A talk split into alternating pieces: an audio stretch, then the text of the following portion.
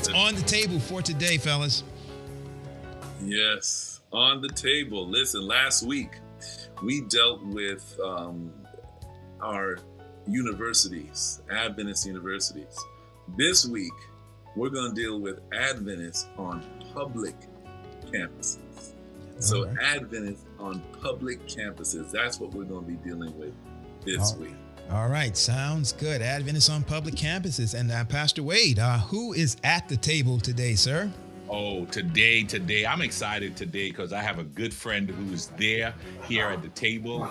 Um, as you know, um, as Dr. Henry said, we're talking about Adventists on public campuses, but the uh, very high percent of Adventists um, do go to public campus for schools, and we uh, we sometimes don't realize the major impact that Adventism have on these public campuses. Mm-hmm. But in reality, the public campuses have an impact on us because we don't recognize that. And so today we want to do that. And so at the table today, we have with us my good friend, uh, who served as uh, my first elder when I was at the Bethel Church there what? in Brooklyn, New York.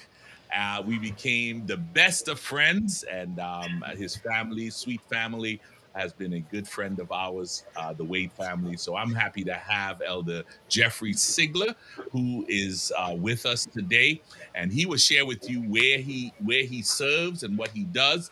And we have another mighty, um, valiant. Um, um, banner holder for, for Adventism on a public campus from California, Dr. Paul, uh, Dr. Ty Douglas.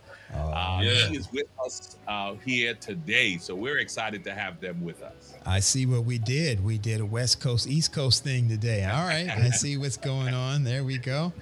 All right. Well, gentlemen, welcome. We are excited to have you today with us here at the round table. Excited that you were willing to accept the invitation to come and sit at the table to jump into this juicy meal that we're getting ready to get into this afternoon. We're going to ask uh, Dr. Henry to have a word of prayer, and then uh, we're going to give you, gentlemen, just a, a few seconds here to introduce yourselves a little further and to greet our audience. Dr. Henry. All right, let's pray.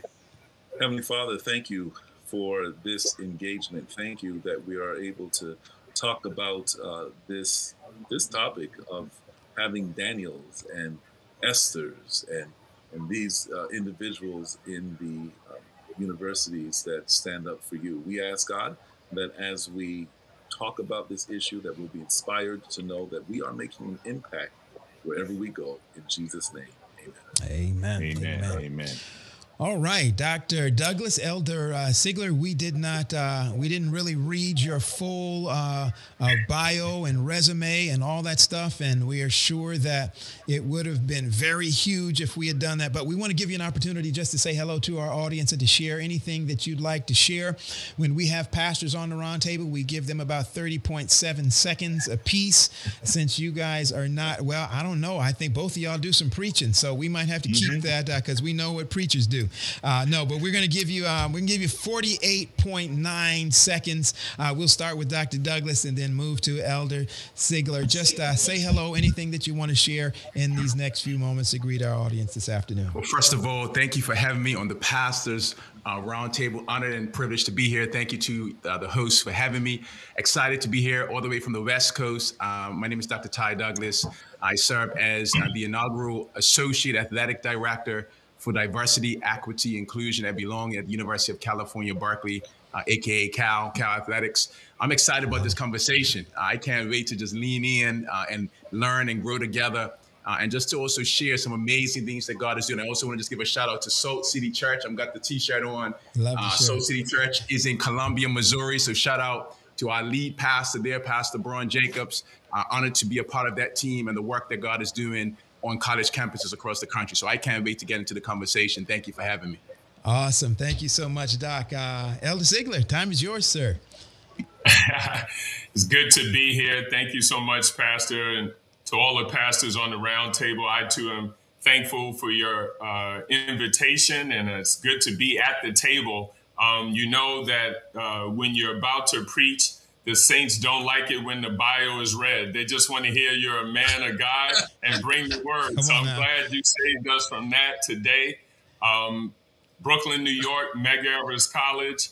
Uh, you know, I've been there for quite some time. We'll get into that conversation. Um, but since uh, Ty was shouting out churches, you know, I have to represent Brooklyn and Bethel Seventh day Adventist Church in the building. You know, um, we just want to, you know, and, and Pastor Wade is not lying. Okay. He is not lying when he says, you know, we are best of friends. We were so good uh, together at the church that when he told the church he was leaving, somebody came up to me and asked, Are you leaving too? I, I said, I am going nowhere. Pastor Wade is leaving. I'm sticking right here in, in my church, but it's a pleasure. I can't wait to have the conversation. I think it's a very important one, and it's one that sometimes gets overlooked. All right, good stuff. Again, welcome, gentlemen. We are ready to dive in. Uh, Pastor Wade, we're going to kick it over to you, Doc. Well, listen, we want to start off. First of all, I was just enamored with your title, Dr. Douglas. Uh, share with us exactly a little bit of the title, what exactly it is you do, and share with us some of the factors that led you into serving in higher ed. Sure. Yeah, it's a mouthful, right? Associate Athletic Director for Diversity. Come on, you gotta you gotta enunciate. I'm from Bermuda, right? So my my nana's watching, she'll get all the syllables in. You know what I mean? Uh, Diversity, equity, inclusion, and belonging. It sounds it sounds important. And you know, I, will be honest with you, it, it is important, not necessarily because of the title, but frankly, it is it is ministry in the cloak of you know high, a higher ed title, right? Um, mm-hmm. The work of diversity, equity, inclusion, and belonging is the work of a Christian. Uh, it's the work mm-hmm. of uh, uh, of a pastor, right? Uh, and so I, um, you know, I bring to that space, you know, all of me. Um, you know, you asked me how did I get into higher ed? Do you do you want the do you want the real deal, preacher? I, I don't know. I, I mean, I, I, need. I, am just wondering who you got on. I mean, my folks say, I, you know, we say we're relevant.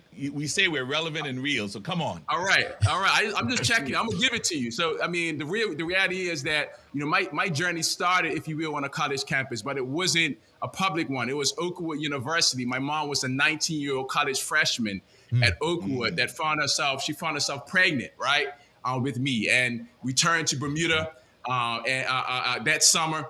And I believe she had to try to figure out a couple of things. She was trying to decide, you know, what was she going to do? You know, in the 70s, and even still today. Come on, we're talking pastors, right? Yeah. You know, there's there's some realities that our young people face when they find themselves with child. She actually went back to Huntsville that fall and found herself at an abortion clinic. Listen to me. Mm, uh, and wow. while she was at the abortion clinic, she felt me move for the very first time and knew she couldn't do it, right? So I just want to just wow. before you get into the you know inaugural associate athletic director for diversity, all that stuff. Right, right. When we talk about inclusion, when we talk about movements, my position actually happened in part because of the movements for social justice and the things that have happened uh, recently. But movement for me has started in my mother's womb. That's not new for me, right?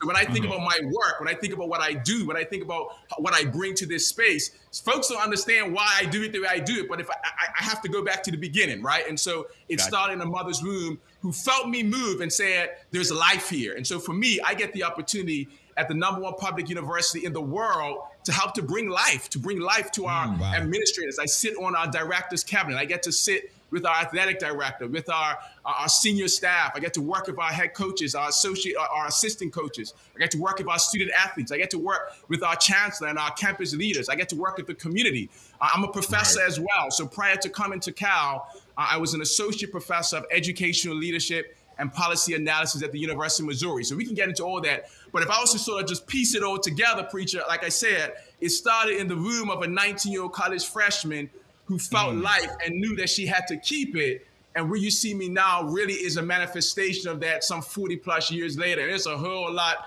in between. I can't wait to give it to you. But in short, I love to be able to love on people, right? When you engage in the work of diversity, you know, you're really talking about connecting with people. You're talking about value. You're talking about ultimately, you know, seeing the reality that, that, that Christ died for folks.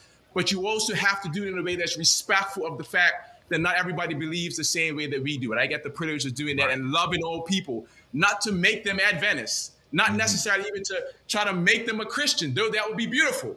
But I think right. when you do the work in a public space, you have to be willing to meet people where they are and to love them irrespective of their beliefs. And so I'm humbled and honored to be able to do that. It has a chaplaincy component, and I'm happy to share more as I go forward. But this is just a great conversation. Thanks for having me. Excellent, excellent. Mm-hmm. You, you Elder hey, hey. Rod, Rod, you, can, you can't Yeah. you can't hear what you just heard as a preacher, especially as an Adventist preacher, when you're talking about diversity Listen. and inclusion. And that brother Listen, saying this is the Advent that- message. This is I saw another angel flying in the midst of heaven, having the everlasting on, gospel absolutely. to on, preach unto absolutely. everybody, every nation, kindred, tongue, and people. That's diversity Yeah. and Yeah, inclusion. That's awesome on, stuff. That's, that's exciting, man. The Excited is- already. The problem is, I don't want to walk down that road because that's a different show. no, no, no, no, no. That's that's that's that's that. What's that thing? That's what he does. That's that thing. So that's just awesome. right, right. That's right. That's right. Excellent, Dr. Douglas. Thank you so much, uh, Elder Sigler. Share with us um, what factors led you to serve at, at a high ed level, and and and what do you do at, similar to what uh, Dr. Douglas kind of alluded us to? I know you have a similar story. Sure. Um, it's a powerful testimony um, that Dr. Douglas just gave us. And I would say ditto to everything else after that, right? Um, I'm going to research, not steal what he said, loving on people, because that's what I feel like I've been doing in a public space at Medgar Evers College for over 25 years now. This is my 27th academic year at the college. Um, but what brought me there was not my desire to work in higher ed, right? Um, it was a story that, you know, I played basketball and I just finished uh, receiving my master's in guidance counseling from Brooklyn College, right? And this was in 95. And we were at a, a, a, a basketball, let's say camp or, you know, workout. And I met a gentleman who lived in the neighborhood. And so, you know, I'm not trying to take the train back home. Uh, he, he offered me a ride. I gladly accepted the ride. And he said I'd have to make one stop. And this brother made the stop in the Diamond District. And then it hit me for a second while I'm sitting in the car. I said, wait a minute. Am I an accomplice to something that's going down in the Diamond District? And I got? But really, he was going to propose to his girlfriend at the time, um, and he had to pick up the ring. Long story short, uh, after that, he gave me a call and told me about a position that was open. And here how how God works. And I didn't know his religion at that time, but here's how God works. He he let he put me onto a position that was open at Medgar Evers College. The position required a master's because we were talking to each other that whole ride about what we were doing, our lives, and what have you. He knew that I just received my master's. This brother could have just said, I don't have it. And then that was a done deal. He says, but I know someone who hmm. has, who just got his master's that you might want to, you know, look at for this position. Somebody I had never met before. We just met on that day. I did him a solid, sat in the car while he ran and got the ring. He returned that favor. And what happened was I went into the college to have a conversation what, what with what I thought was working with Black and Latino males at the time. And I met with the president, Dr. Edison O. Jackson, summer of 95. And all we did was talk about community, talk about loving on people, you know, talking about serving. I didn't even get to my resume. You know, I was like the prodigal son coming home, rehearsing, you know, I've sinned against you, I've sinned against God, please forgive me. I didn't even get to my script all he wanted to know. And then a couple of days later, the offer was on the table to work with their first year program. But that all started through a conversation. That all started through, you know, doing someone a solid. That's all, it all started through somebody who barely knew me saying, hey, this brother just got his papers. He might be there. And it's, you know, so mm-hmm. it, it was only God.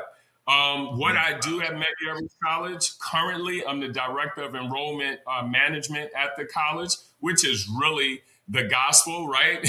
You're trying to recruit people into uh, Evers College. You're spreading the gospel Medgar Evers College, right?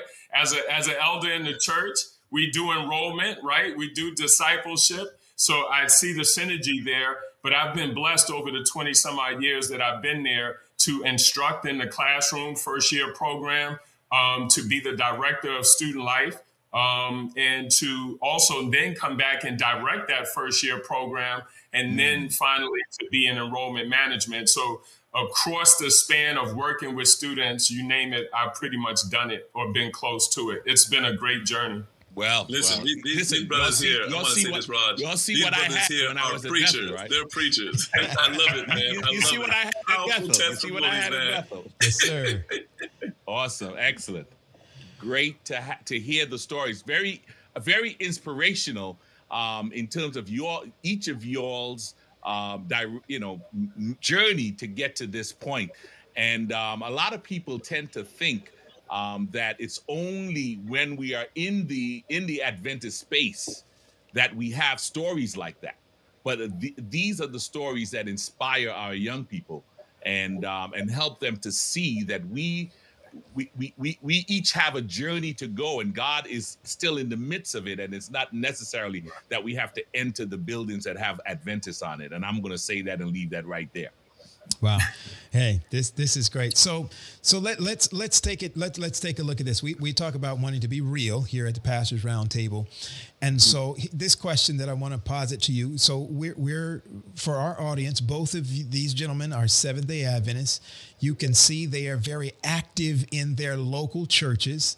Um, elders, preachers, both of them preach. I think uh, Dr. Douglas told told us last night he actually went to the seminary, um, spent some time there. Maybe he'll get a chance to share a little bit about that. Um, so, so here's the question: As Adventists are known around the world generally for two things: healthcare and education. Um, that we have great educational institutions, great healthcare institutions, um, and and both of you, as, as good, solid Seventh Day Adventist Christian professional men, but neither of you are at an Adventist institution. And so here's the question Do you ever get any pushback um, for as much as we tout Christian education and Adventist education?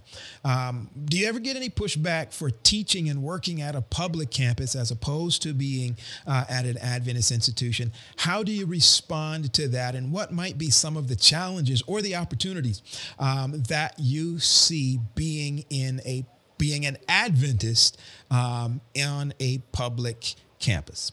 Let's start with Dr. Douglas. We'll move to uh, to to to sure. Elder Sigler. Yeah, great. Yeah, so so the, the, it's interesting. I love what you shared, right? That the Adventists are known for healthcare and for education. Uh, I think one of the challenges that we face as Adventists is that a lot of times our our our message is powerful and great, but the packaging isn't ideal, mm. right? So, mm. um, I mean, so we we have we've had a great health message for a very long time, but there's a whole world that sort of passes by in the whole like sort of vegan, you know, sort of healthy eating. Like, I mean, like we're not really the leaders in that space, Mercy. right? you know, I mean, similarly, even as relates to education, I mean, we have, you know, uh, uh, uh, you know, probably the next to the Catholic Church, probably the largest parochial educational system, right? And yet, um, there are there are gaps. Um, we, we we the packaging, the you know, the, and so uh, so I, I, think we need to broaden the lens of what we of how we frame Adventist education. I no longer see Seventh Day Adventist education as just as Pastor Wade said, the schools that have Seventh Day Adventists on them. I see uh, Seventh Day Adventist education as any space where a Seventh Day Adventist is, an educator wow. is, and, yeah. and and and now we're preparing our young people as an educator in those spaces. We have the opportunity to become all things to all people that we may do what that we may reach some, right? That we may, right? That we may love on people. So, if I'm honest with you, I have not received a lot of pushback, in part because I have been intentional about like how I engage in the various spaces. I describe myself as a border crossing brother, right? You know, I, I read a book about it. This this capacity to transition between various spaces, and I believe I'm able to do that. There's a level of some dexterity that I have, if I'm honest with you, because I really wasn't. Uh, uh, uh, uh I really wasn't educated uh, uh, in, in, my formative years in the traditional Adventist system. So, mom was a 19 year old college freshman. I'm gonna keep going back to my story, and I want to invite my pastors and, and, and listeners to, to, to do what I call me search. As a scholar, I do research, but I want you to do some me search, and I'm trying to model it for, for you as I do as I share with you my own. That's where the breakthrough happened. So again, mom was 19 years old. So you know, she's pregnant. She keeps me. She goes back home to Bermuda, and of course, she's disfellowshipped, right? Um, mm. So she didn't send me to the Adventist school. Um, she didn't want me to have to deal with the comparisons with my cousins who were of similar age and deal with the politics of being her child in the school that she didn't feel accepted in as a dark skinned wow. young woman. I mean, uh, you said this is wow. real, right? Yeah. So I, yeah, I, I, just want to keep on hundred, right? So, so she was intentional about the school she sent me to. She sent me to a great public school across the street called Paget Primary. Then she sent me to this this this this this this high school. So Bermuda was was founded in 1609, right? Mm-hmm. she sent me to this school called Warwick Academy, founded in 1662. I'm talking about like the oldest, uh, I, uh, uh, I think, uh, uh, school, if you will, one of the oldest in the Western Hemisphere. I'm talking a bastion of let's call it what it is, white supremacy, right? Like this is, but, but, you had kids who look like me there. She wanted me, she wanted me. I'm gonna be careful how I say this. I'm gonna love for my for all my folks, but she wanted me to understand how different worlds think. She wanted me to be in this space and to be able to, to be able to have the support and the, the infrastructure of Sabbath school that, that my nana took me to because she wasn't quite really ready to be back in the church space anymore just yet. But but but she sent me there. She I had the support of the barbershop and the, the, the black church and these other spaces that helped to give me balance as I went into this this this this this historically white space and and and, and wrestled with and were around different folks. Again, after Bermuda College, I'm sorry, after Warwick Academy, I went to Bermuda College, a community college, right? In Bermuda. Two years there, a vital time in my journey. Then I went to Oakwood for two and a half years and got that that enter to learn, depart to serve heart, that branding, that, that ethos, right? But if I'm honest with you, and listen, I had I had multiple scholarships while I was at Oakwood. Um, I, I, I mean, from from Bermuda and the like. I could have gone to any graduate school that I went to. And if I'm honest with you, like I didn't really know when I left Oakwood the difference between the University of Alabama Huntsville and getting the master's from Northwestern. Can I just keep it 100? Like yeah. when when Obama when I looked at Obama's administration, I ain't gonna lie to you, I was actually frustrated that I didn't really see many of my contemporaries on his staff. And I'm looking at their resumes and their CVs, and I'm saying, what's going on? Like they they went to different schools from us for their masters. But again, when we talk about again healthcare education, there's some things that sometimes our young people aren't exposed to because we're so insular that they're not getting access to these higher echelons of spaces to have influence. So I share that with us mm. because again, you know, I think it frames how I engage my work in higher ed. I'm not your tradi- traditional sort of Adventist. I'm Adventist, but I'm I'm comfortable with ambiguity. Um, I don't have to say in Christ for me to know that what I'm doing is in Christ. There are some mm. people who they just they can't if, if they can't pray in Jesus' name, then they feel like they're not praying in Jesus. Like like they, so so again, our, our journey set us up for how we can engage in different spaces. And I believe when I look at my journey, my academic journey, my spatial journey, it allows me to be a little bit more flexible and inclusive and less suspicious of those yeah. who may not use the same language as us at Adventist. So I haven't really gotten a lot of pushback. If anything, I think I've been able to uh, uh, inculcate my Adventist values in a way that's authentic, but in a way that also is relatable to people who want what we got, but they've never really got, be able to relate, relate to our packaging. Mm. Right. Wow. Awesome. Good stuff, Elder Sigler. Um, how about you? Any any pushback, and and what do you see as some of the challenges and opportunities that you have on the public campus? Sure. Um, just like, you know, Dr. Ty, very, very little pushback. Part of my story is is the fact that, you know, I just took my stand for Christ in 2006, right? And baptized on the the last Sabbath of that year. And so when you think about 2006 to 21, that's pretty much 15 years, right, in this. And then that's it. So just like what Dr. Ty said, I don't bring to my walk with Christ um, a T-shirt, a banner that says, you know, I'm this, this, and that. No this, no that. I bring to it a person who, from birth up until 2006, walked this earth in different spaces with a praying mom um, who made sure I was at Sabbath school, right? But I came home. My dad, who was not in the church, picked me up, but he to me, he exhibited everything that a godly man should be. He was there for me as a dad. Um, he took care of me. But my Sabbath as a child ended when I left Bethel Sabbath school. and I really didn't return until my child was really born and we brought him to Sabbath school, right? You, you, you do what was done for you. And we would stay long enough. And I said, I don't know how y'all can stay in church all day. And I think about that somewhere, right? And the book that I haven't written, Dr. Ty, is Confessions of a Clock Watcher, because that's what I was. Mm, I used to look at that clock. They stay in church too long. You know, um, the only time I used to come to church was when they did the uh, Messiah at Christmas time and mm. the seven last words. You know, during during during that Easter season. But I say all of that to say that we talked a little bit last night. I don't get the pushback because I'm able to be me. And I don't always feel that with the Adventists that I've encountered, they they're almost like in a in a trap, in a bond, you know, in a they they almost bounded by their Adventism and their Adventist roots. And what I mean by that is if they did slip up, where's the safe place in the church hmm. where they can say they really slipped up? right? Mm. Um, because their parents are still there, their grandparents are still there, the people that raised them are still there.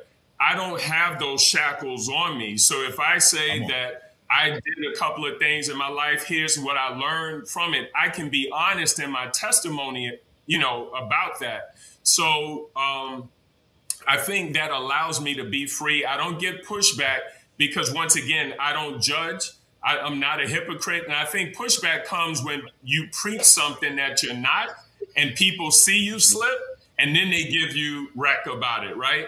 And so that's where it is. As far as challenges in the public space, you're always going to have challenges because there are things socially that you're just not going to do, right? There are things that you have opportunities. And it's interesting. I was the director of student life at the time that I took my stand, and I was about to go into a new position. But when I was director of student life, I wasn't in the church. So, uh, overseeing the parties that took place on Friday, Saturday, working events or whatever, I was there. Medgar Evers College had graduations on the first Saturday of, um, of, of, of June, you know, and that was habitual. Um, but just to tell you once again why it's important for us as Adventists in public spaces to be authentically who we are, those first two years after my stand, guess what? I went to graduation on Sabbath. You mm-hmm. feel me? I was at graduation. And there's this tussle about is that work? Is that right? Should I be in the church? Should I not? And to me, I was an administrator. I got to sit under a tent you hear me? So that wasn't work. You, you see where my mind was? That wasn't work. So I sat under the tent for the first two years. That third year, um, it just started to bother me that I should not be there, right? Mm-hmm. And when I when I told my president, who ironically it was his last year at the college after serving for 20 years, that I wasn't going to be there and why, he totally understood. You see what I'm saying? And so it's our responsibility in public spaces to tell people who we are. They can respect it, but not use it as a club or a hammer over their head. He totally understood. I called HR to make sure it was all right. Guess what they said to me? Said, Jeff, this is a Saturday. You're contracted for work Monday through Friday. You don't even have to put in paperwork to show not show up on that Saturday. And it wasn't, and so you live in this cage unless you mm. really allow yourself to speak your truth to power, let people know who you are and what have you. And so I think the opportunities is always for to witness, but not in a sermon, but in your truth. And just mm. saying, this is what I can't do, this is what I will not do. And people actually respect it.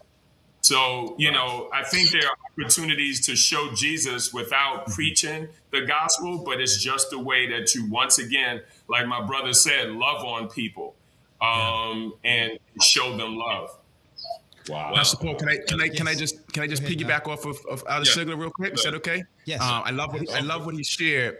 Uh, as I've continued to think about your question, I want to mine it a little bit more. There's some more meat on that bone. If I'm honest with you, um, some of the most uh, the most pushback sometimes I've gotten Pastor Wade it has actually been from Adventists who struggle mm. to be Come able on. to sort of understand my dexterity, right? Um, okay. uh, so. Right. You know, uh, I, I, love the audience. I know you got pastors watching, and, and there are many pastors I know now who are uh, who are leaving uh, you know, paid pastoral ministry in part because they feel confined, because the the, the the the the the aperture for what it looks like to be a pastor has been too narrow for their gift set. And I've experienced that. In fact, I felt called to help to broaden that. I I, I serve as a bivocational pastor. I've never been uh, uh paid by the conference, you know, a, a conference paid pastor. But the reality is that, frankly, we we need more bivocational folks um, because the, the, the, conferences can't even afford to pay everybody that needs to exert pastoral ministry, right? So, but what I've noticed is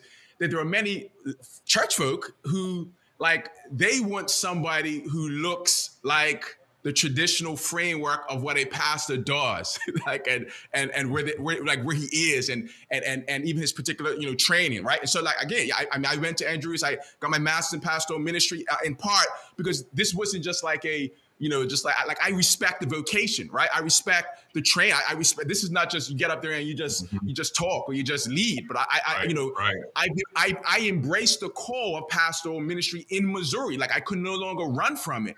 But the pushback sometimes came from folks who struggle to be able to understand that yes, I was a professor at the university, but yes, I am a pastor. Like my my pathway to pastoral ministry was different. I wasn't ready to be a theology major at Oakwood. Praise the Lord for my English major, sociology minor. That was my journey. But I want to say that out loud because there are many who are watching who are struggling because they feel like they don't fit because their journey wasn't, you know, a, a theology undergrad, you know, MDiv, right. and then you're sent to right. something, or, or you weren't picked up by a conference. And so you feel like you weren't called to pastoral ministry. I hope that a fruit of this conversation is that there's someone who's watching who also uh, uh can embrace the, the, the call or or, or, or, or, be encouraged to know that your call has not been forsaken just because it may not fit within the traditional confines of the structure. And COVID has taught us at least one thing that the structure, there's gaps, right? So, so I would say, yes, I've, I've gotten pushback, right. right?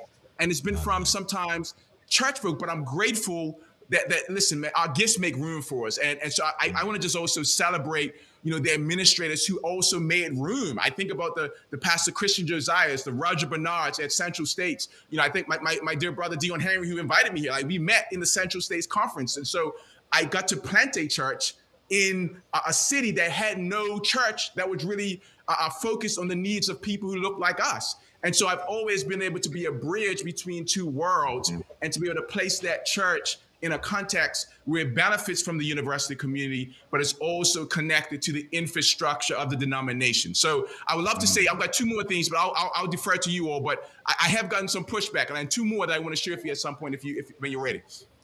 Yeah, well, that I, point, I would say go, Douglas. I, yeah, I would say go ahead and share share that share that pushback now because I think you made a point that kind of leads us into the next question, but share the pushback now. We don't want you to forget that. Go ahead. Okay. So yeah, so the first pushback is like oppressed people struggle to to to embrace uh, uh, liberatory new things, right? So our people sometimes struggle to see. So it's gonna be so for, for those of you who may find yourself again struggling with what the framework looks like, it's okay to create.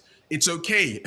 You, you, may need to start a nonprofit. That's what we did. I mean, we've we've received funding and donations from folks who don't probably don't even know what an Adventist is, but they saw what we were doing in the community and it created context for our ministry goals, right? So that's number one. You may get pushback internally from folks who claim to be Adventists. Number two, um, it's funny. Uh, I love uh, what Elder Sigler said about how, like, like when we engage in various communities, people can feel it. Like, I can't tell you how many people have said to me, "Man, I feel something. Um, or, you know, man, this, this felt like church, right? Or, I mean, literally, people have given their hearts to the Lord in spaces that like other folks were looking with suspicion. I mean, you know, I, I have some colleagues. I, I want to celebrate. I want to say it in a space like this. I'm talking about the ministries of folks like a Dr. Eric Thomas, ET. You might have know, know his work at he was at Michigan State University. Now, you know, he's doing amazing things in spaces where sometimes our Adventist pastors haven't been able to reach.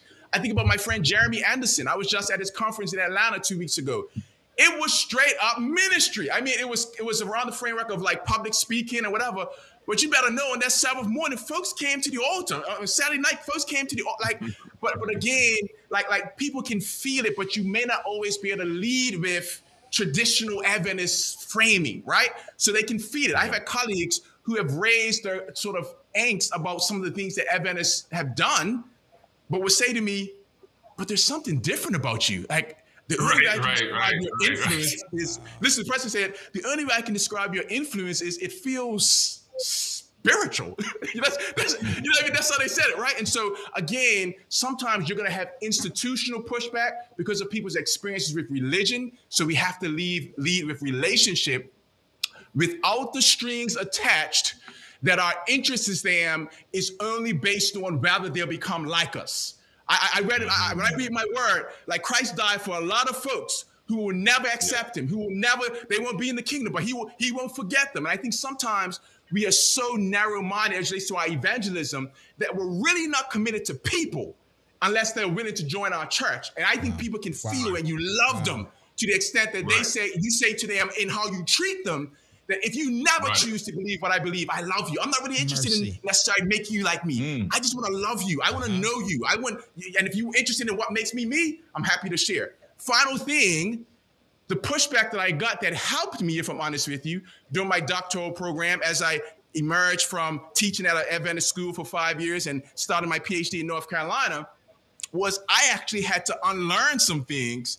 And it happened because of folks who probably didn't even believe in the same God as me being farther along in this continuum of challenging white supremacy and challenging racism in ways that mm. my colonial identity had prepared me to accept without consideration. Let me give you an example. Mm. I'm sitting in a class uh, out of Sigler, right? And I'm I'm feeling I'm right. feeling very uh, uh, uh, uh scholarly, right? And, and, and I want to say this: like Adventist education has a space in higher ed. Like I said in that saying, it was a philosophy of education class, right?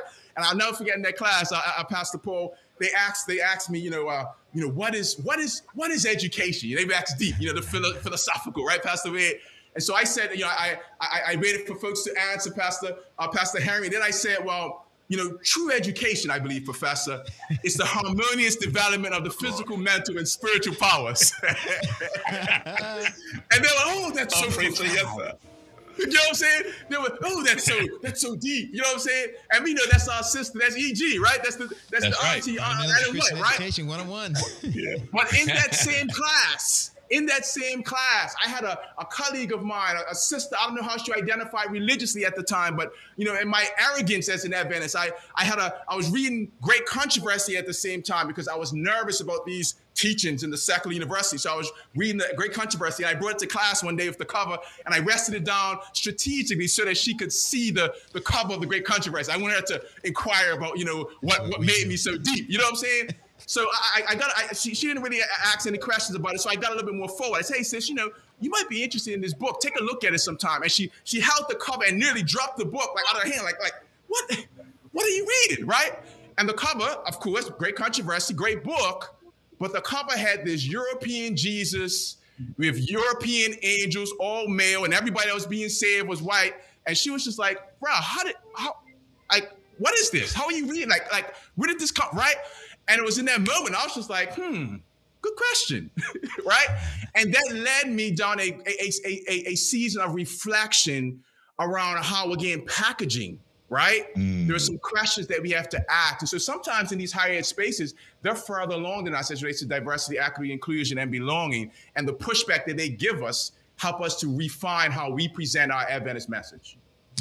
Wow. wow. This, this, brother said he needed to mine wow. a little more. He did not come with a shovel. That brother drove a, a, a, a backhoe into this thing and dug that up. That was powerful. powerful spot on, though. Stuff.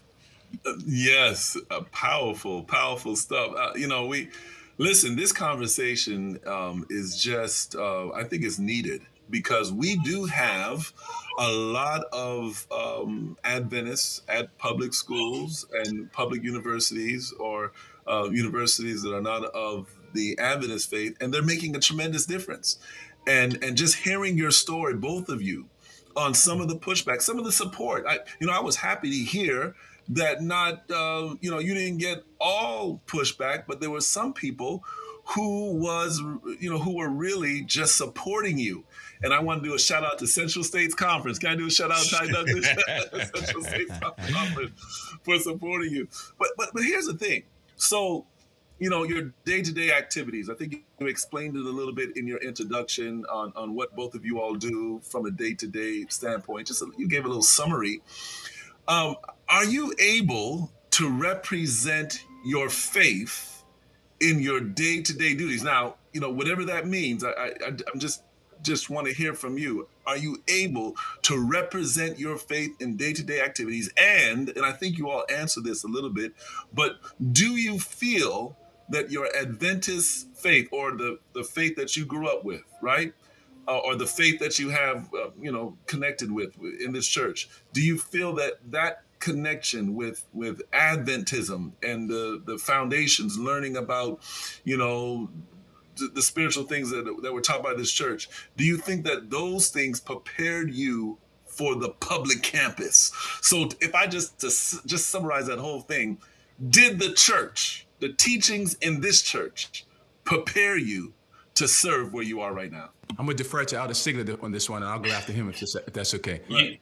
oh yeah, yeah. You, you know, um, it's it's a great question, uh, Pastor Henry. I feel. Listen to this. I feel, in my case, the world helped prepare me to be Adventist. Mm. Mm. well, you got me on that. Unpackage that thing, man. That's a good. The, the world helped me to be a Adventist in the sense that it's a very dangerous thing not to know anything but what you were told. Mm-hmm. Very dangerous thing, right? Because what made Christ so radical when he came on the scene, right? And correct me if I'm wrong, panel full of full of pastors he always referred to when he was talking about the scribes and, and, and, the Pharisees and the teachers of the day, when he talked to the people, he always said, You have heard. You have heard. You have heard. Why? Because they were always spoken to about spiritual things. He came in the fullness of what those things were really supposed to be. Wow. So when you're in the world, right, there's a different perspective that, and I'm not saying good or better, it was good for me that when you're in the world, you could see a little bit clearly about what the gospel is really about because you've seen the other side.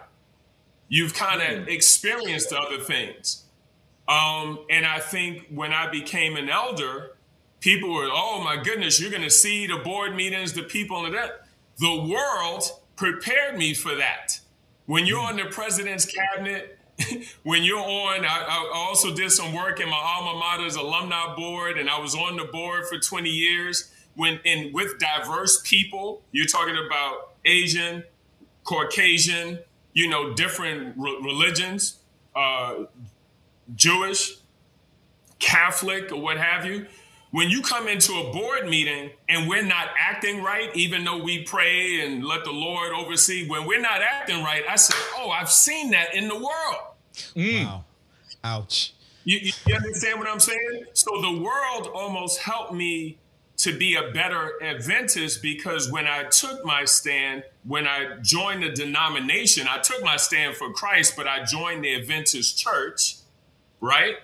it helped me to to kind of weigh and love on people a little bit more right because i know that we're in a better place because we're in the church because we're adventists but we have work to do and so my church will tell you i always say we come in here to learn so we can go out and serve. And that's wherever you are. Because if you're sitting there keeping it to yourself you're going to add on rules and things to satisfy your experience in the church, but not make you any good outside, right? And so, you know, I think being in the world helped me to be a better Adventist Christian in that sense because of the interactions that I've had. And once again, I'll come back to it.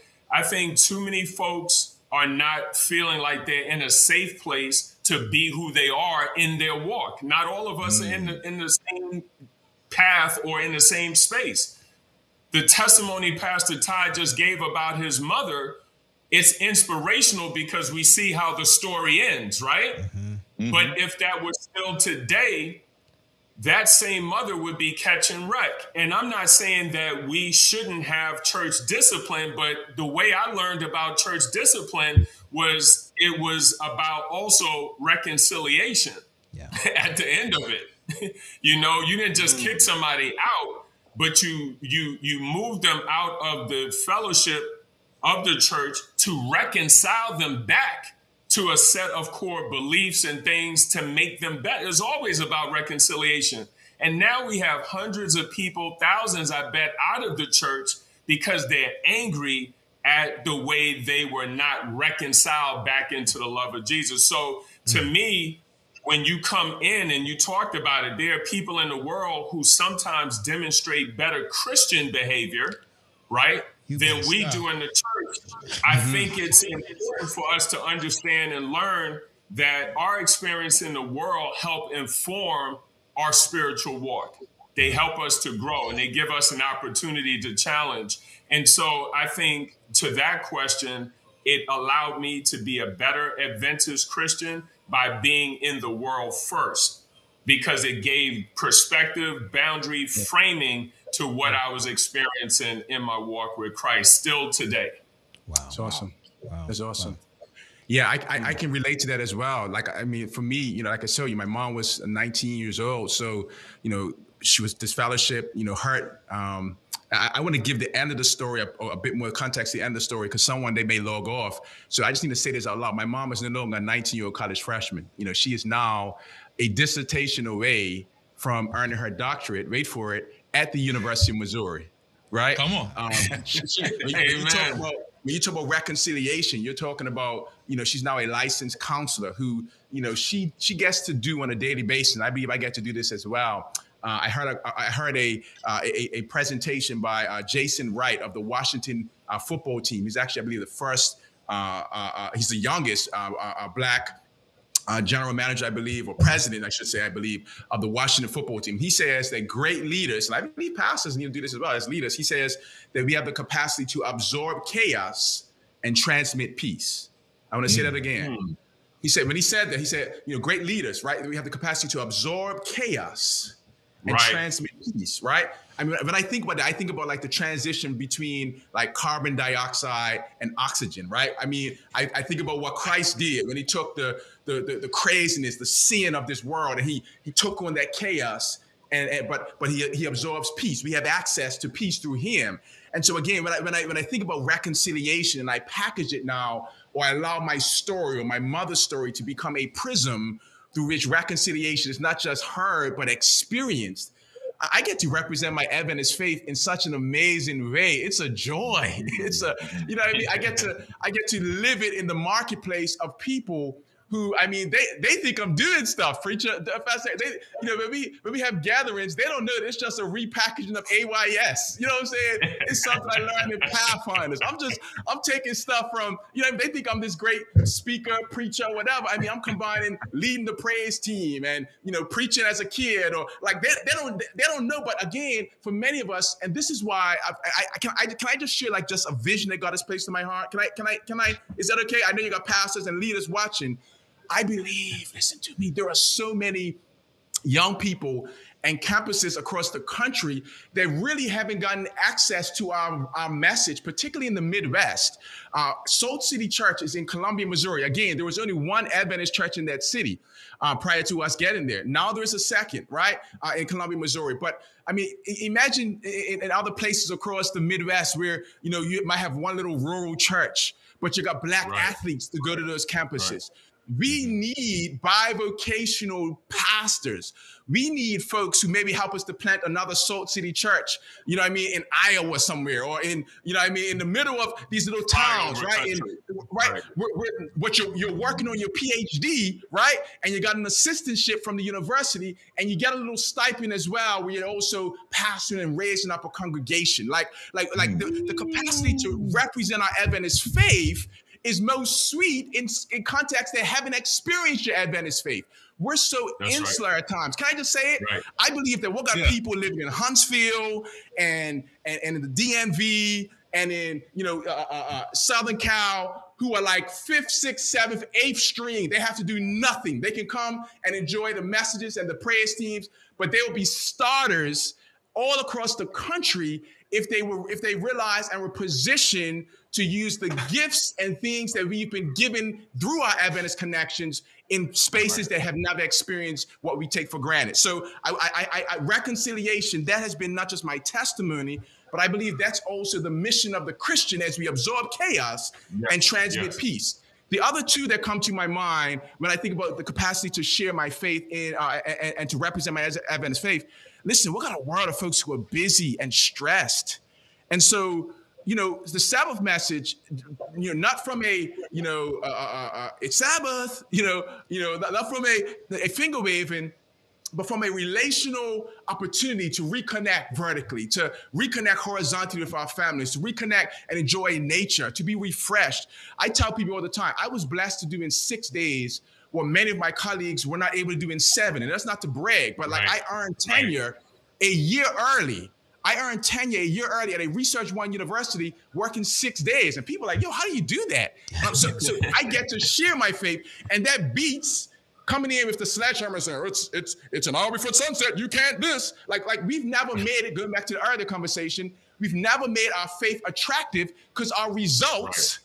Don't communicate wow. that our practice Mercy. and our theology wow. is actually working. Wow. Right. So, wow. so, so I believe that our Adventist faith, you know, it, it will have greater resonance when it is grounded in real relationships and when it's grounded yes, in sir. results don't tell people that you're keeping the Sabbath when you look miserable.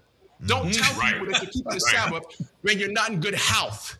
And, and, they're saying, well, listen, I, am passing you in the health message, and you say you're resting, but you get up on Monday and you look Chevy. Like you don't, you know I'm saying? You don't look like you have joy, right? So again, I believe that the marketplace of the world is a beautiful place for us to, uh, uh, to uh, share or represent our Adventist faith. And I'll say this last thing you know, uh, uh, I, I really, you know, the joy of this current season of my life is that, you know, growing up, I really wanted to be uh, a sportsman. So I was an academic, but I was also, you know, really good in sport. Uh, Pastor Henry, you know a little bit about this. I played cricket growing up. I also played soccer, but I played cricket. For you know, for those of you West Indian background, you know what I'm talking about, right?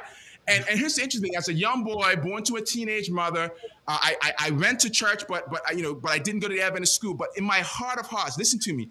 I wanted to be so good at cricket that they would choose me for the largest cricket match in Bermuda. It's called Cup Match. It happened last week uh, or week before last, and it's a two-day cricket match. But in order to make it into the match, you have to play the trial on Sabbath. Listen to me. This little Adventist boy who was really in the world, like I was raised in the world with Adventist connections.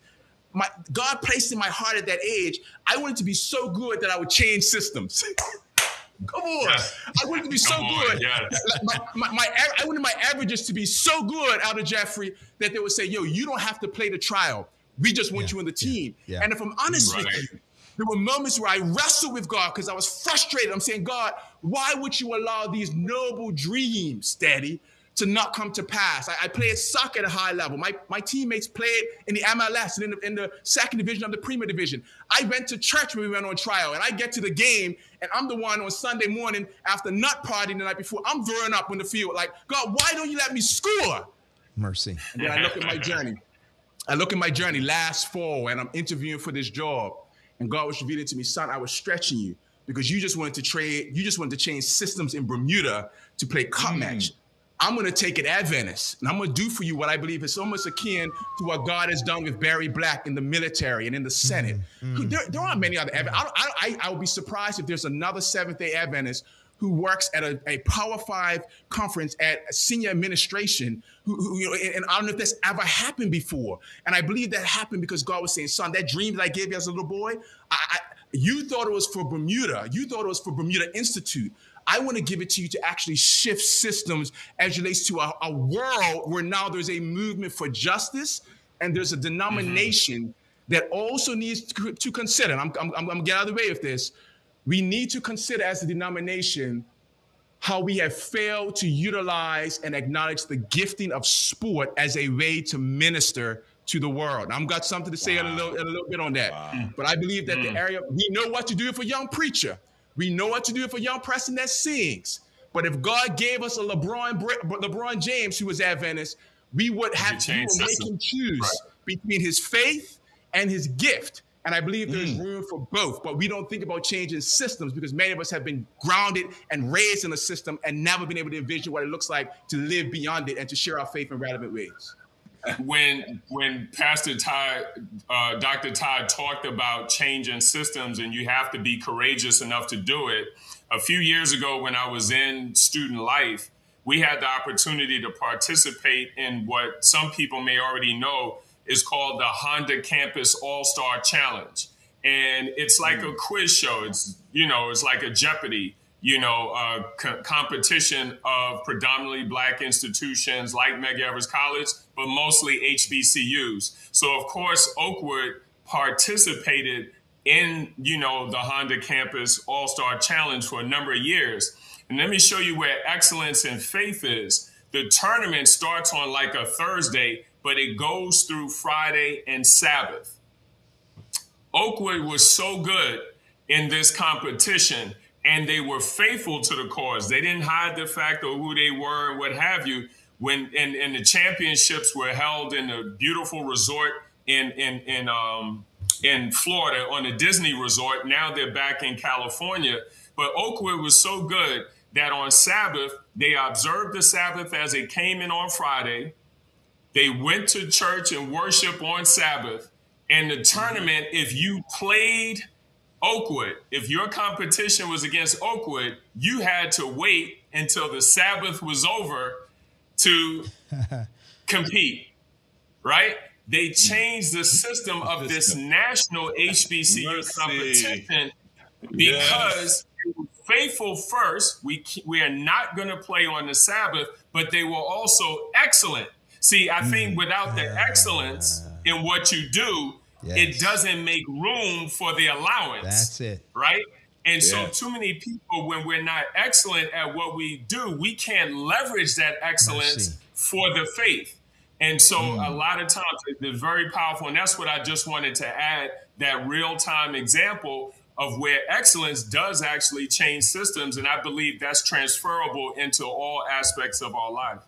Power. Absolutely. Power. Can I can I just can I just piggyback off of the of, of the great elder there? So so here's the thing. The, this is what God does. I want to show you the individual and, and what I love because we're also talking about the institution, right? And how we can shift both and and and challenge both. Um, and I, I, there's a role for the individual and the institution. So individually, you know, when I was offered the job, I'm sitting across the table from my athletic director, and you know, I've got my youngest son with us, and he's literally like giving me the hat. Like I felt like a D1 athlete, uh, uh, Pastor man. You know what I'm saying? I mean, they're recruiting me. You know what I'm saying? And I was I'm like, take my talents to UCLA. Yeah, like listen, I'm taking my talents to Cali, right? I mean, but my son is there, and I'm, I'm able to say to my AD, I'm saying, listen, you know, I, I, I, would do in six days, but others would not be able to do in seven. But I, I want you to know also that there are some things I may not be able to do the same way or may not be able to do uh, during the Sabbath. And, and, and, he said, listen, I, you know, I, I, listen, we, we all need a bit more rest, right? Uh, and mm. so so he was actually very uh, respectful of it. But here's the other part. I'm also, I mean, we're, we're heading into football season now. Can I be honest with you? Right. And, this, and, and everybody's world is different, but I, I have different hats. So there are things that I'm going to need to do on a game day as a as a chaplain, as a as someone who you know when I think about when I think about the athletic space, when I think about universities. Like we have to think about these as not just mission fields but i also see them as almost like like biblical wows. Can i just say real quick like when you look at the word right the wows do about about four things. One uh, is provision. I'm sure in the work of julie beadmead. It's a but i was just doing some research and one of these that wows that do uh, there are places of provision where people hydrate right? They get to provide for their families right? They're also places of socialization right? There are places of be, uh, uh, uh, betrothal, right? Places where you hook up and find somebody, a mate, right? There are also places of divine revelation, often uh, uh, uh, like revelation happening in these spaces. I believe that university campuses are also these unique wows where young people come at critical times in their in their in their journeys and get access to a whole lot. Some of it is not necessarily always the best for them, but if we're not in those spaces, then we can't provide the guidance. And so for me, on an individual level, I, I see the listen. When folks go to an athletic game, worship happens. Can we keep 100? Mm-hmm. Hands are lifted, yes. songs are played, the pastoral staff does their thing. And for me, it's like if I'm gonna really tap into access and, and, and minister in that space, then I also need to be at those rows. I may not do things I'll do from Monday to, uh, to Friday, but there are going to be some things right. I may need to be to be just the ministry of presence to be able to love on somebody whom I may never be able to access if I'm not there. So I think that I want to make sure that I can share that because some of us we, we, we, we don't envision what it looks like to really engage authentically and with intentionality, knowing why we're in a space on an individual level. On an institutional right. level, I love what Elder, Elder uh, Sigler said. I want to mention a name. Uh, my brother Ray Gray. His daughter's name is Raven Gray, I believe, an amazing volleyball player, high school senior, who basically they changed the tournament dates for her so that she could observe the Sabbath. I believe she was the best in North Carolina. Like, we, imagine. Let me just, I, I believe, I'm going to say this out there. I, listen, it's not mine because I believe God gave it to me, but I'm going to say it out there. I hope it goes to wherever it needs to go for it to happen. But I believe part of our even uh, uh, enrollment financial issues at some of our institutions of higher ed um, could be solved if we actually utilize sport as a platform for excellence. And as a platform for recruitment, what if we went to some of those Adventist former NBA players who had to choose between Sabbath and sport? And we came, came to them and say, hey, listen, we've realized that we probably weren't as inclusive, DEIB, diversity, equity, inclusion, and belonging, as we needed to have been previously. Would you help us to be able to fund a program whereby a young person who's the best in his sport, let's say in basketball, where you only need about 12 players, five starters, we can build a program where now we get to change a system and our team gets mm-hmm. to play in the NCAA tournament. And now we're getting access to funding and, and, and right. But we don't even envision that because many of us have never been in those spaces. And that's why I believe I'm humbled and honored that God would allow me to be at an institution like a Cal to be able to see how it happens, to be able to minister on an individual level, but to be able to envision and articulate what it can look like institutionally for us to really allow our young people to use all their gifts for the Lord. I, I have to be honest with you. Um, I experienced exactly what you're talking about, Dr. Douglas. I had the privilege of serving in the Mid American Union. And one of the things uh, as ACS ACS director, the Adventist Community Service director, and there was a there was the tornado or the storm that happened in Jefferson City, Missouri, and mm. the ACS department of the Iowa Missouri Conference was called to help the city gather free gifts, uh, free donations, things like that at a concert that happened on the Sabbath. I went down to support the mm-hmm. team, mm-hmm. and I was blown away to mm-hmm. be in mm-hmm. Jefferson City near Columbia. And I'm sitting there saying, where all these black people came from? And, mm-hmm. and, and found out that Jamaica sends a lot of their students, athletes, to the University yeah. of Missouri on yeah. that campus. Mm. And then it was brought to my attention the ministry you were doing there. And I was just pleased to know that we had some individuals who saw past the typical Adventist building and mm. was willing to minister Hallelujah. in places that we are not normally there. So I know it works. And Hallelujah. obviously now with the Salt Church that's there, the, there are places around. Even I would even believe there are some deserts there's some faith deserts, even in Brooklyn, uh, mm-hmm. Elder Sigler. As you know, mm-hmm. Brooklyn has 40 churches in one conference, but yet yeah. still there are still a lot of people who still have mm-hmm. not heard the gospel, felt the gospel, lived the gospel. And yeah, I believe right. you are doing that there in Brooklyn. Uh, Dr. Dr. Douglas, you are doing that there out in Berkeley. And I, I just want to say thank you because that's one of the things we wanted to do for this show is to thank you for what you're doing in the public campus space. And we Copy do appreciate God. that. Absolutely. Absolutely. Dr. Henry had to step away because of, as you heard, we uh, he's there supporting um, his treasurer being commissioned today. Um, but we thank uh, we thank him for representing PRT at the Florida Conference's commissioning of their treasurer. So we, we appreciate him being our missionary there. But we, won't, we, we have just a few. We just we just have a few more uh, minutes here, and I just wanted to ask the question. Uh, a lot of students are listening, or maybe we even have some parents who are listening. Um, mm-hmm. What advice would you give an Adventist student about their faith who finds themselves on a public campus or is considering to attend a public campus? What what advice would you give? And I'm going to start with um, Elder Sigler on that. Sure, Re- really, really quickly. I think it's about fit always. Um, make sure the institution is a place that really af- reflects culturally what you're about, academically what you're about, um, the size. You know, don't buy more college than you can afford, but don't go to a place where you're going to get swallowed up. If you're better off where people know your name, then then it's about the fit. I think also um, if you have the opportunity to get support from your home church, um, rally around that support. You know, I think one of the things we didn't get really the opportunity to talk about, but it's the opportunity of what the local congregation can do for the students at these public institutions is to make sure that even if their tuition is covered because they can afford they can get financial aid. So many other things like the uh, devices they need for class, the equipment they need, the other cost of education aren't covered they should be able to get that support from their local church. And then finally, I say, you know, be your authentic self. I had one student one time that that stood for her observation of the Sabbath. You know, they had commencement. We no longer do, praise God, but they had commencement on the Sabbath. She stood for it, but she didn't just um, not come to graduation. She wrote the president of the college and wrote to him and said, "Here's why I can't attend. I would like to roll. I would like to get my shake your hand, Mr. President, um, and take pictures with my family. Guess what this president did? He took one of the conference rooms and he set it up. She got her name called. She got her diploma handed to her. He rolled up in his presidential gear with his presidential medal. The family was there and only because she stayed her authentic self. Mm. Too many mm. times we either compromise or we stay silent.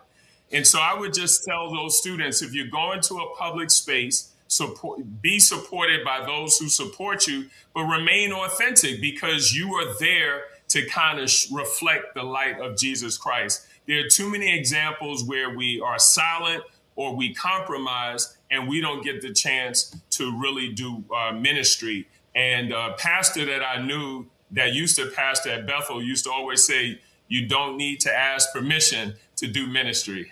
I've heard that before. I've heard that before. Amen. Sounds familiar. Yeah, that's awesome. Yeah. yeah. that's awesome. That's great counsel. Yeah, that's great counsel. I want to just echo the sentiments of Elder Sigler and I also add to that. I want to start by saying to every young person um, who's watching or a parent who's watching that your journey is legitimate. You know, I think sometimes when we when our paths are not the same as everyone else, uh, we can question whether God is with us or wonder why is that happening, or maybe you didn't get to this particular school. Um, I, I, believe that you know uh, you, you, should know that God is guiding your steps if you ask Him to, and sometimes even when you don't ask Him to, you realize He's been there guiding you all along, right? Um, I, I, I, I mentioned the schools that I attended. I just want to say this real quick you know, I, I, I went to Oakwood. I graduated uh, December 2000, I believe, and um, and then I started at UAH, my master's, just because it was proximate. I had interest in the in the city. I was attending Madison Mission at the time, and that was helping me in my thinking around some like ministry frameworks. Um, and I went back to Bermuda and taught for five years at an Adventist school. And it was interesting because many of my friends who grew up in the Adventist church and even went to the Adventist school were probably less inclined to when they work, want to work in the Adventist school. And I was probably more open to it because I didn't go to the Adventist school. So again, your journey prepares you for things that, that, that may be different from somebody else. When I decided to go and do my PhD, I want to help somebody. Um, and, and, I want you, if you study the trajectory of my career, I, I can only say that it is, it is God. Um, but I applied to a number of schools. I got in uh, to UNC Greensboro, uh, and I accepted their offer. Um, and, and I, I, I, graduated with, my, with a PhD with no debt. I have no student loan debt. So I want to put that out there too. In the name of Jesus, right? I want to encourage you to go where folks are going to help to pay for your schooling. Like let's not, you know, get these degrees, but then we can't start businesses. After after right. I finished my right. master's, I went to Bermuda. I started a business, right? Uh, after my PhD, I was able to buy. Like, I've been able to do things, right? So I want to say that. But here's the interesting thing: my acceptance letter to UNC Chapel Hill got sent to Malaysia, Pastor Paul. And in the wow. interim, I accepted UNCG's, UNCG's offer. Some 40 plus years later, uh, early this spring, I had the opportunity to do a keynote keynote address, and you'd be interested to know it was invited by the chancellor's office at UNC Chapel Hill. wow! And of course, my mother my mother who joined me ran that church that now had their 40th anniversary invites me back to be the speaker. And now my mom and the pastor who just disfellowshipped her they get a chance to reconnect. Mm. and he gets to say i'm sorry for stopping by and delivering the message in the way that we did as a board. Because it's not just about pastors but he was doing the work right. of the folks who voted to say you were no longer a part. He was able to stop and say i'm sorry. That mother who's now about to finish a doctorate she was able to be in that that room with me to deliver a keynote to the school that I did not attend because I'm a loyal guy. I accepted UNCG's offer. But when I look at my journey of, you know I'm saying, Paget Primary, I'm talking about like a just a, a, a public school in Bermuda, to Warwick Academy, I told you about it, right? To Bermuda College, to Oakwood, HBCU, to the University of Alabama Huntsville. That's that's a, a D2 uh, uh, athletics program. It's a research intensive school. But then, you know, from there to UNCG, like typically, if you're going to get to D1, you, I mean, UNCG is a great school. They're D1 in athletics. Uh, the research intensive. Uh, but but if I went to Chapel Hill, people would give the glory to Chapel Hill. Come on, somebody. Right, right, but, right, but, right, said, Son, I'm going to send you on a path the opposite way. I'm going to give you sort of like a Steph Curry experience. I'm going to send you to like a Davidson, Davidson but then I'll allow right. you to get to the league. You know what I'm saying? And so what he did was to from, yeah. from UNCG to get dissertation awards and then to end up at a Mizzou, which is a D1 program, to be there, you know, when Michael Brown is shot and killed. Like he led me. He your your your journey, your steps are being ordered. And I asked him to guide my steps. And so it it makes sense, though it didn't at the time, that he would lead me to where I was. And then to go from Mizzou to what folks would describe as the number one public university in the world. Mm-hmm. Cal? Mm-hmm. Mercy. Mercy my lord. Like I, I, right. I, I yeah. say that, and I start. I, I started intentionally from the womb of a teenager. I just want to encourage a, a, mother, a parent, a young person who feels forsaken, who feels like you're on the outskirts, who feels like you know you were you were at the valedictorian. I want to encourage you to let you know that I've served a God. I serve a God who loves to work with folks who others look at and say you're illegitimate. Your journey is legitimate. Number one. Number two, there are campus groups that I believe could be a blessing to you when you're on a public campus, right? So you may want to check out an Adventist Christian Fellowship group, or you may need to start something. That's the beauty. Right, right. Can I get out of here if this right. passed away? The funny part is my athletic administration journey started at Oakwood, starting the, the, the, the Oakwood soccer team where we played against UAH at Alabama A&M mm. and Calhoun and working with Mr. Roddy, putting the jersey numbers on in the back room. I didn't know what I was preparing for when I was coaching the women's flag football team and I was writing for the Bermuda newspaper. I was just I was just using what I had, whatever you have in your hand. You don't know what God's going to do with it, but I know that when you use your, your gifts and talents, God will prepare you for things that you may not be able to envision. And so don't be afraid to start something on a campus that doesn't have it. And then finally, wherever you go, know that God is with you. Uh, Christ is there. That's right. If I'm honest with you, my confirmation of uh, of taking the job at Cal, I was there for the interview. It was about three o'clock in the morning. I said, God, talk to me. I need to know if this is where you want me to be. And I studied space and I went for early morning walk. And it was just, the moon was in front of me. It was a beautiful night. Uh, it, it's, a street where you have a lot of folks that are homeless and just it's, it's, just an interesting space our campus. It's really like a it's a real just little little just microcosm of a, world that is complex beautiful brilliant people. Uh, but, but, but but but as i went for that walk i looked to my right and i saw for the first time this this this this this church with this cross with jesus on it. And it was just like god was like look to your right. I want you to see that. I'm here all right? Don't panic and he said, keep walking, son. So I walked a little further and I, I he said, look down. I looked down and there was a open condom wrapper on the, on the ground. He said, son, this is here too. This is why I'm bringing you. He said, now keep walking. And he said, now look up. And I looked up and I saw uh uh, uh, uh, uh, some sniggers tied to the to the to the to the to the uh, electrical pole, right? To the electrical line, right? And for, those of you know, you know, you know what you know, right? That that that's here too. And he said, keep walking. And then an alarm went off on somebody's car, and it was a young person that came running outside, frantic, trying to turn off their car alarm. And God said, listen, this is why you're here. Mm. Everything that, that, that, that, that you've experienced, the pain, the shame, the rejection, the exclusion, right, has prepared you to let people know that they are included. They are part of my plan. I have a plan for their lives. And for every person that's watching, God has a plan for you. So I just want to encourage somebody, reach out to us. I know I said a lot, we said a lot. And so if you're interested in following up uh, on your journey, you know, we have a nonprofit called So Amazing Life Today which is the organization that helps to undergird Salt City Church, S-A-L-T, So Amazing Life Today, right? So if you want to give to that, So Amazing Life Today, reach out to us. But also maybe you want to move to a new city and do something different. Maybe you want to come to Columbia, Missouri and help our Pastor Brian Jacobs. And maybe you want to come to Berkeley and help us to do something here. I don't know. But if you're tired of just doing the normal stuff and you're ready to allow God to show you what it looks like to be salt and light, come on, to the world. Amen. Uh, I invite you to join this journey. Amen. Wow, wow. Drop that mic. Drop that Dr. mic. Dr. Paul, uh, uh, I know we got to end, but I think we have we got to get this last question in because folks who are listening need to know how they can take the energy from what we have heard today and help. So the last question is simply this: um, What can local congregations near public campuses do to support Adventist students? Or even students as as a whole? What what what would you ask our local churches to do? Many of them are listening. Tell us what we need to do to be an impact on on these public campuses. Elder Sigler, you want to go, or you want me to take it first? Yeah. No, you you can take it first. Ty. Sure. So I, I would say one, I believe that we need to see our campuses as legitimate mission fields. You know, these are legitimate mission fields that, you know, th- there's, I know the students are transient, but, eh, you know, I think one of the things that allowed us to be successful in Columbia, Missouri is that we were there for eight and a half years, right? So as people come and go, you also need some pillars. You need some consistency. You need some healthy families. You need some healthy people so that when the young people come, they can they can they can have some foundation, right? Uh, so I think that's one of the pieces, right? So seen as a legitimate mission field, make sure that you have uh, uh your human infrastructure in place. I, I want to say something. I'm so glad you asked this question. I believe that the Lord would have me to say this. I, I want to encourage our churches to to support our leaders and even in particular our pastors who may, who may need to go and get a master's or a doctorate, not in our institutions, but maybe they may need to go and get it in a different institution to be able to build those relationships.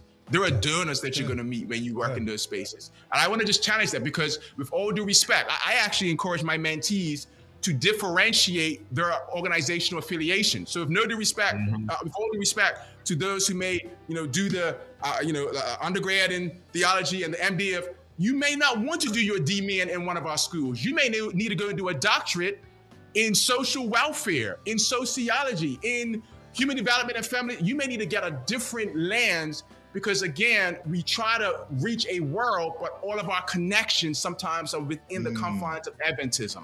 And so I want to encourage those who are listening to support your pastor. If he, for example, I know uh, uh, uh Pastor Evan Willis in North Carolina is working on his his, his PhD uh, at UNC Charlotte. Praise the Lord, right? Folks are doing it and be open to the reality that everything does not have to be within our structure for it to be supportive of, affirmative of, uh, or, or, or, or, even uh, a part of our structure. I believe we need to reconsider what it looks like to mobilize our work for, for maximum uh, kingdom impact. Excellent. Wow. Thank you. Thank you. Thank you. Uh, Elder Sigler, what, what can yeah, I'll, I'll, do? Yeah, I'll, I'll, I'll be real quick because I think I kind of tied that into a previous answer. I think it's important for the local congregations to understand who's in their church and, and where they're going to school and to support those students, right? Support them financially, support them emotionally, um, support them. You know, so many people in our congregations, they have degrees, they have specializations, they have gifts. So it's important to one know where your where your children are and to support them. But I think also from another uh, discipleship evangelistic aspect, um, if churches are near colleges, they can support through their community service, right? Um, because are so many students, especially now after COVID, we have our own food pantry at the college, but there's information that can be shared with the Office of Student Life or the President's Office of a college and say, this is what we can offer any of your students who may be in need, you know, mm. be it from clothing, um, the the soup kitchens that you have, the food pantries that you have on a weekly basis. There's never a wrong time to do a good thing for somebody. And as we were sitting here talking, I was just thinking we don't advertise ourselves out in that way um, to our local institutions. Maybe we think because they don't need it, maybe they think, you know, it's the camp of the Philistines. But I think we need to let go of some of that and offer what it is that we have to offer to so many students, not just Adventist students that are there, but to students in general who can benefit from it. Um, some plant, some water, but God will bring the increase. And I think too many times we're worried about the conversion instead of doing the work. Yes, you know, yes, God yes. will do the work of converting souls, but there's no unemployment in God's kingdom. Once you say yes to Jesus, He's just he just needs you to get into the field and do some work. So, so I think that's how we could be helpful to our local uh, colleges. Elder uh, Wade, if I could add just a little to that, I had the privilege of pastoring uh, a campus church um, for for four or five years. And one of the things that I think a lot of our, our members miss in, in, in, in, this, in this issue is that the majority of our young people in Adventism are on these campuses. They are not mm-hmm. in our institutions. And so the things that you as a local church, as you as a local church pastor, as you as a parent feel that your children may be missing because they are not at uh, an Adventist institution, provide it for them, be there for them, show up, have that ministry of presence when things are going on that campus, um, support them financially for gatherings and groups. Um, I had a church that I was pastoring in Tampa that the membership was about 97. I had 400 plus in church every week, not every week, but about we would have that that kind of attendance there because the, the kids from the campus were going out and reaching and bringing people, uh, bring, bringing people there. Other students and friends in the church grew in that context. Um, so th- that's that's one of the the not just the benefits, but it's it's the part of the rationale or the reason why it's necessary is that sometimes they will not get, they might not. Every public campus may not have an Elder Jeffrey Sigler or a, or a Dr. Ty Douglas, but that can be you. Um, that can be you with your love and your outreach and being there for those young people. So thank you so much um, for for that input, gentlemen. Can I just say one, one last thing in 10 seconds? Yeah, absolutely. One, one of the things that I think universities don't do not do very very well many universities do not do very well is that there are a lot of young people that are five minutes away from these campuses and especially young people that look like us and yet those campuses could be 5000 you know light years away because there's really no connection sometimes between the university right. and a lot of times the urban cores of our cities. And so for us for those who are watching as well i think it's important for you to know that like what your value add could also be to the university. Many of these universities professors some of my colleagues they write about these communities but they don't have authentic relationships with the mm. people in the community. And so for us our value add was we were reaching young people. I was you know preaching on sabbath morning but driving the church bus on friday night picking up the kids. It was it, you know it wasn't always the sort of sexy you know you know like you know the, the, the worship service i mean it was it was relationships. It's relationships with mothers. It's relationships with parents. It's sending kids to oakwood right? So our institutions as relates to our Adventist uh, higher institutions, also benefit when we get into this educational marketplace authentically. So I just want to just share that. Find the language that works for the young people. Find that common ground. Because I hope that folks don't take away from this conversation. All right, we need to just invite everybody to our church. No, you need to go to them. Salt City's home base is actually a park called Douglas Park, a basketball court where we partnered with mm-hmm. a local community. Go go to their home court. Love mm-hmm. on them there and then bid them come. But they may not come to your building, but they will let you into their hearts 1st mm-hmm. And then you can build from there and build the connections across uh, time and space that many of us have. But now we have the opportunity to connect people in meaningful ways. Wow. Listen, one of the questions we did have, we're not as, we're not asking this, was to what can we give to those who are in the same situation you are. But just listening to the conversation today builds on what I can what I can do if I'm on a public campus. So thank you for the encouragement. Thank you for the insight. Thank you for the the excitement. You just it yeah. oozed out Passion of both of you all today yeah. about how you minister on a public campus. And I just salute you and thank you for what you do for the young people, not just Adventist young people, but the young people on in your sphere.